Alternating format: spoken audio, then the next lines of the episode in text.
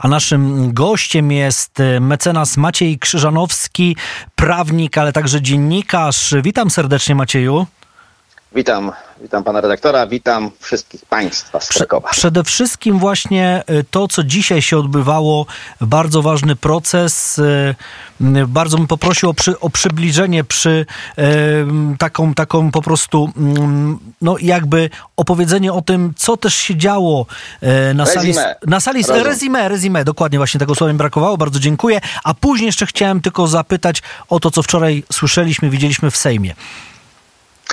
Y, no więc, mm, jakby to powiedzieć, sprawa rzeczywiście, e, powiedziałbym, no, ciągnie się już od blisko trzech lat, jeżeli chodzi o tą aktualną wersję y, tej sprawy, bo samo, sama sprawa dotycząca y, Czesława Lipca, nieżyjącego już e, członka niepodległościowej organizacji Armia Wolnej Europy działającej w latach 50.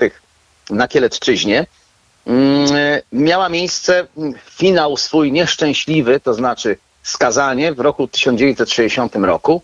Wówczas 28 członków tej Armii Wolnej Europy zostało skazanych za tak zwaną próbę obalenia ustroju PRL i skazanych z artykułu 14 Małego Kodeksu Karnego. To był najbardziej zbrodniczy akt prawny wydany po II wojnie światowej e, w naszym, naszym ustroju prawnym. Tam większość przestępstw była zagrożona karą śmierci. No i zostali skazani ci członkowie od 6 lat do dożywocia. Takie były, takie były kary wymierzone. I jednym z nich był właśnie Czesław Lipiec, który wcześniej, jeszcze w czasach okupacji niemieckiej, e, był żołnierzem Armii Krajowej, Związku Walki Zbrojnej, był doświadczonym partyzantem i członkiem konspiracji. I również w, tym, w, tej, w ramach struktur Armii Wolnej Europy prowadził taką aktywną działalność. No i był, że tak powiem, znakomity w tym, ponieważ śledczy, co wynika z planu śledztwa z 1961 roku, którym tutaj dysponujemy po, po ujawnieniu dokumentów z IPN, mieli doskonałą wiedzę na temat jego działalności, co, co robił, co czynił. Natomiast on z uwagi na właśnie swoje doświadczenie e, był, znakomicie rozgrywał tych ubeckich śledczych.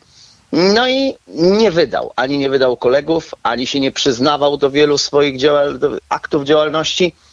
I Otrzymał dzięki temu tylko 6 lat więzienia, z czego spędził około 4 w ciężkim więzieniu we Wronkach po brutalnym śledztwie, torturach. Jego wnuk we wrześniu przed sądem apelacyjnym opowiedział sądowi w Krakowie, opowiedział jak to dziadek miał zdeformowane do końca życia palce, gdyż były, gdyż były wiadomo, co z nimi co, czynili ci mm, ubeccy bandyci w podziemiach e, Kieleckiego e, Urzędu Bezpieczeństwa.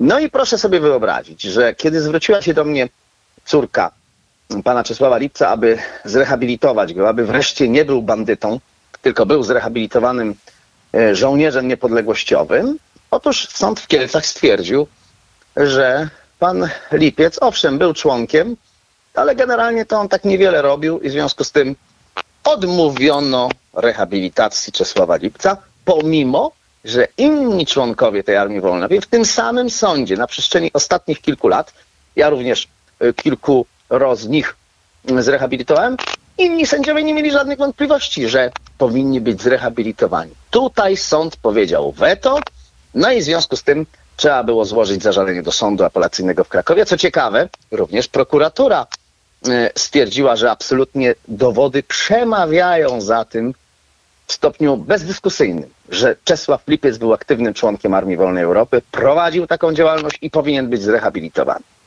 No i jak jest klucz e, właśnie do, do sukcesu w tej sprawie? Jak to wygląda mm, na tę chwilę?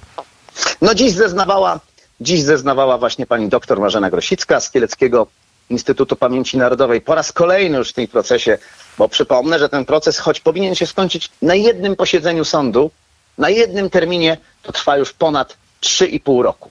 Tyle zajmuje sądowi e, w Kielcach e, i już dwukrotnie ta sprawa była rozpoznawana. Sąd apelacyjny już uchylał raz orzeczenie, stwierdzając, że popełniono dość istotne błędy.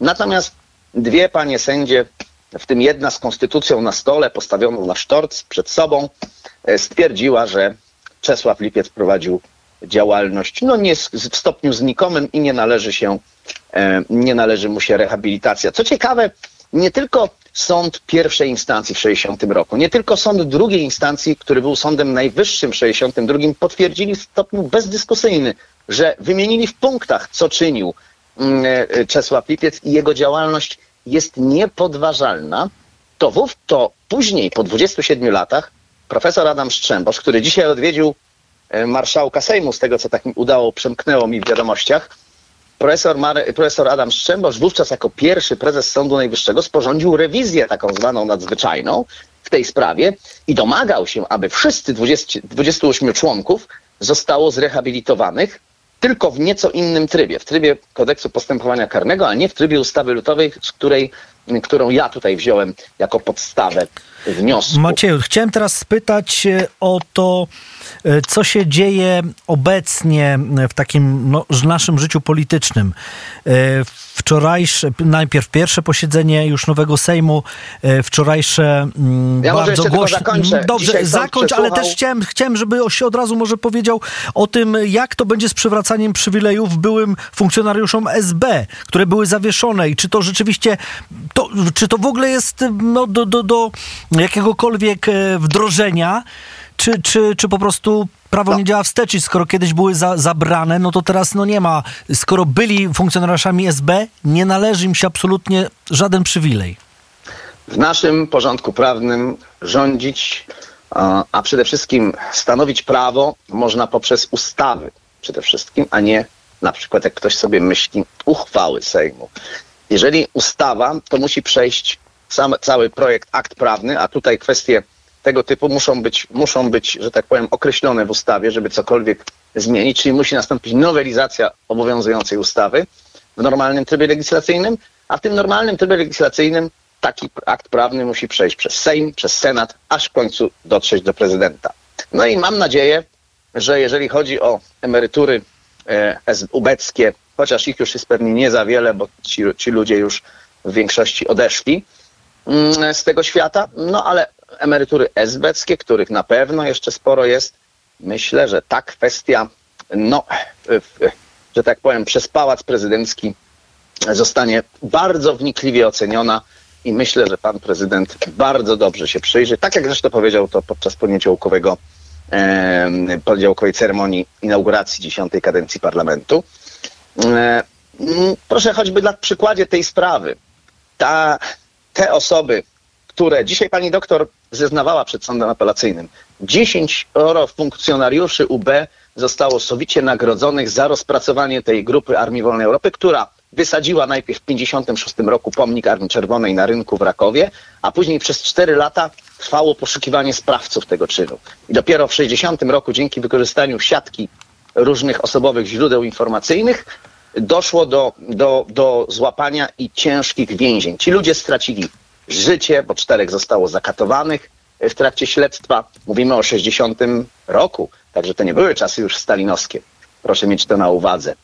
A, a później ciężkie więzienia we Wronkach, w Rawiczu. To było piekło. Ci młodzi ludzie stracili jedni zdrowie, drudzy życie. To się nie da opowiedzieć. I Teraz, jeżeli takie osoby mają otrzymywać gratyfikację i z powrotem y, y, wielkie emerytury za swoją działalność, za katowanie tych ludzi, no to uważam, że to jest coś nie, kompletne nieporozumienie i kompletne zaprzeczenie sprawiedliwości. Do tego nie wolno dopuścić. W imię przyzwoitości, w imię sprawiedliwości. Ale przecież y, są też bardziej świeże sprawy. Adam Pietruszka, morderca księża, księdza Jerzego Popiełuszki, pobiera prawie 4000 emerytury, informuje dziennik Fakt i nie jest jedyny. Yy, żyje oczywiście pod zmienionym nazwiskiem. Wiem o tym, że wylatywał z hukiem yy, z przeglądu sportowego z działu marketingu, kiedy wykrył to, że to on pracuje, nieżyjący już redaktor Janusz Atlas i tenże morderca w okrutny sposób zabił księdza Popiełuszkę. Oczywiście miał jeszcze dwóch pomocników, ale e, powiedzmy, że on dostał najdłuższy wyrok. I on dzisiaj żyje w naszym państwie. Ja, no. Dlaczego, pytam? No, to, że żyje w państwie, no, jakby wynika z innych praw. Nikt mu prawa do życia nie, nie chce odebrać. Natomiast e, prawo do e, gratyfikacji, którą otrzymuje, mnie, myślę, że pan redaktorowi chodziło nie o Pietruszkę, tylko o Piotrowskiego. Piotrowskiego, ale Więc Adam Pietruszka, przepraszam, Adam był mocodawcą. Był mocodawcą. A Piotrowski, tak. tak, oczywiście, że tak. Więc tutaj chodzi o Piotrowskiego, tak. No i to jest pytanie mm, właśnie no, do, myślę, nowej, nowego rządu. Jak podejdzie do tej sprawy, która uważam została e, w sposób e, w ostatnich latach w sposób no, dość sprawiedliwy e, załatwiona. Choć oczywiście trzeba mieć też na uwadze, że były osoby, były osoby, i to wymaga szczegółowego określenia, które rzeczywiście pracowały w instytutach, w instytucjach UB, UB, SB czy innych MSW, które wykonywały czynności pomocnicze, nie miały, a one również zostały objęte tą ustawą. Być może tego należy, tego należy, to należy doprecyzować, to należy uściślić i to należy i każdy indywidualny przypadek zbadać, żeby nie było rzeczywiście jakichś no, niesprawiedliwych ocen w stosunku na przykład do pani sprzątaczki, która sprzątała biura, biura mm, Urzędu Bezpieczeństwa i nie ma na sumieniu żadnego istnienia ludzkiego. Ale to jest, że tak powiem, kwestia indywidualnej oceny. I taka indywidualna ocena, z tego co pamiętam w tej ustawie, która zabrała tym, tym oprawcom i bandytom yy, ubeckim, esbeckim emerytury w ostatnich latach, tam, był taka, tam była taka furtka, że można się było zgłaszać. Ale znowu przekaz medialny, jaki poszedł e, do społeczeństwa, że te emerytury zostały zabrane wszystkim, niezależnie od tego, co robili. No, wszystko się opiera na właściwie podanej informacji społeczeństwu. Tak, ja tylko tutaj jeszcze rzeczywiście teraz posiłkuję się informacjami, że w 2011 roku dziennik Rzeczpospolita stwierdził, że Grzegorz Piotrowski pisze dla tygodnika pod pseudonimami Anna Tarczyńska, Dominika Nagiel, e, a, a wiem, że teraz w Łodzi porusza się jeszcze z jakimś innym pseudonimem e, i żyje, tak? I, i, i po prostu no, na to... Grzegorz Piotrowski poniósł bardzo łagodną karę E, otrzymał oczywiście otrzymał na początku 25, ale później lat pozbawienia wolności, później została ta kara złagodzona do 15 i on z tego co pamiętam chyba po 7, 8 czy tak jakoś takie opuścił zakład karny. No w tej sprawie, która dzisiaj była na, na, na, na, na wokandzie Sądu Apelacyjnego w Krakowie, mój mandant, a właściwie córka i, i pana, pana Czesława Lipca, Y, ta, ten pan Czesław Lipiec za, za to, że próbował obalić ulot, y, ustrój PRL poprzez roznoszenie ulotek, dostał 6 lat więzienia, z czego spędził 4. A więzienie w 60 roku we Wronkach, a to, które miał y, Piotrowski w latach 80., czy na początku 90. lat, również na przełomie, no to to zupełnie dwa różne światy. No i taka właśnie jest proporcja w tym, mhm. w tym co się działo kiedyś, a w tym, co się działo. I dlatego ten, mam nadzieję, 15 grudnia Sąd Apelacyjny w Krakowie y, zapowiedział rozstrzygnięcie końcowe, wydanie orzeczenia i wierzę, że Sąd Apelacyjny w Krakowie us, us, zrehabilituje Czesława Lipce jako, jako rzeczywiście aktywnego członka Armii Wolnej Europy, która działała na Kielecczyźnie jako prawnik, ale też dziennikarz, e, który śledzi przecież nasze, nasze życie także polityczne, bywasz na różnych, w różnych miejscach, gdzie, gdzie właśnie są e, politycy, jak choćby Andrzej Duda, to jak odebrałeś to, co wczoraj się działo w Sejmie? Bo rzeczywiście było gorąco, czasami było wręcz tak jak niektóre media mm, odnosiły się do tego gdzieś tam, mówiąc o cyrku, no tutaj rzeczywiście mm, z szacunku dla, dla tej, mm, oczywiście tego gremium Sejm, w końcu wybrani posłowie przez społeczeństwo, to, to właśnie, no powiedzmy, że już nie używajmy takich, takich epitetów jak cyrk, ale, ale to, co, to, co było widać, e, to, co było rzeczywiście przy wystąpieniu Zbigniewa Ziobry i gest e, Tomasza Zimocha, pokazany środkowy palec, ewidentnie to nie było żadne podpieranie, po prostu niech e, proszę nie robić z ludzi bałwanów e, i na przykład e, także no, no to, że to, że primus inter pares, prawda, pierwszy między równymi i to ma być marszałek Sejmu. Nie, od wszystkich, nie, nie wszyscy traktują poważnie. Jak ty jako prawnik, dziennikarz i po prostu Polak traktujesz to, co się dzieje? Czy to się, czy to się może poprawić? No, pierwsze słowa nowo wybranego marszałka Sejmu, pana Szymona Hołowni, e, zwiastowały, że tak powiem, nowe porządki. To taka jest idea m, pana marszałka, przedstawiciela, szefa ugrupowania 2050, że to ma być zupełnie inny Sejm, że to mają być zupełnie inne, inne miejsce, że to ma być właściwie miejsce z, zgody Polaków i, i, i porządków nowych. No ale jednak mm, przede wszystkim y, powiem tak, no pierwsze, pierwsze, pierwsze czynności, pierwsze procedury wyboru wicemarszałków wskazały już na to, że niestety daleko można mówić, że będzie, że będzie jakaś, jakaś forma, choć pozornej zgody y, na wiejskiej, bowiem no nie wy, brak wyboru e, pani, pani Elżbiety Witek na wicemarszałka, przy czym, gdy jest to przedstawicielka największego klubu w, w, w parlamencie, no uważam za wysoce, za wysoki akt, że tak powiem, zemsty i takiej prymitywnej zemsty wobec y, ugrupowania, które do tej pory sprawowało władzę. Nawet jeżeli jakieś są zastrzeżenia do pani Elżbiety Witek, to trzeba takie, takie zastrzeżenia w jakiś sposób udowodnić. One powinny być przelane. No formie reasumpcja, ale Macieju, no reasumpcja to przecież wszyscy to słyszeli, cała Polska słyszała. I, i też E, momenty... Panie redaktorze, reasumpcje, reasumpcje to nie jest, e, e, e, zależy w jakim celu jest czyniona, w jakie okoliczności Likwidacja, reasumpcji. To- likwidacja to nie jest, e, to nie jest, to nie jest, poza tym, skoro ktoś miał pretensje, należało skierować e, na sprawę do Komisji Etyki Poselskiej albo skierować nawet do organów ścigania, czyli generalnie postawić zarzuty pani, pani marszałek. Nic takiego się nie zdarzyło.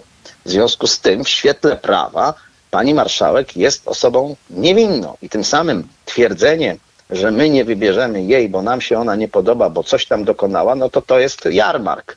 I tego y, to jest targ, a nie poważna instytucja jak Sejm Rzeczypospolitej Polskiej. Dlatego obawiam się, że tego typu, mm, tego typu różne, różne akcje będą w tym Sejmie no, dużo bardziej częstsze niż do tej pory. To nie jest powaga Sejmu wymaga, aby jednak y, no, zachowywać się nieco inaczej. E, mm, To oczywiście, no nie wiem, co będzie dalej w związku z wicemarszałkami, ale sytuacja o tym, że największy klub nie ma swojego przedstawiciela, to jest historia, no jak ja się interesuję, chyba pierwszy raz od 89 roku, a nie wiem, czy wcześniej takie w ogóle miejsce, więc absolutnie historycy parlamentaryzmu polskiego mają nowy fakt. Ale jak powiedział poseł pan Dariusz Matecki e, z Prawa i Sprawiedliwości, to ten fakt może zostać. Wcale nie, nie, nie, mają, decyzja. nie mają zamiaru właśnie w klubie y, szukać kogoś innego, kto się spodoba marszałkowi, tylko po prostu mo, może zostać pusty fotel. To już jest decyzja y, szefostwa klubu, no nie mnie tutaj oceniać. Y, no i powiem tak, no, jest to sytuacja niezrozumiała, niedopuszczalna i sprzeczna z dobrymi obyczajami. Tego, tego nie wolno robić, po prostu sprzeczna z demokracją i z konstytucją. Zasady porządnej, przyzwoitej demokracji nakazują pozwolić y, danemu ugrupowaniu wybrać sobie kandydata. To jest jego prawo, tego ugrupowania, a nie tego, które, e, który e, będzie, ma, ma akurat większość. To jest niedopuszczalne. No, proszę na, dla przykładu marszałek Senatu Grodzki, e, prokuratura regionalna w Szczecinie domagała się wielokrotnie uchylenia immunitetu. Tam były postawione konkretne zarzuty karne i to dość o dużym kalibrze. Mm, I ten immunitet nie został uchylony. No to w związku z tym tutaj zarzuty pod adresem pani marszałek Witek, że, że ona dokonała reasumpcji jakiejś błędnej czy niebłędnej, ale to wszystko są w sferze pogaduszki przy kawie. Natomiast nie są to, nie ma tego oparcia w dowodach. To musi być. Zobaczymy, jak to dalej będzie wyglądało. To rzeczywiście barwne, barwne życie polskiego Sejmu.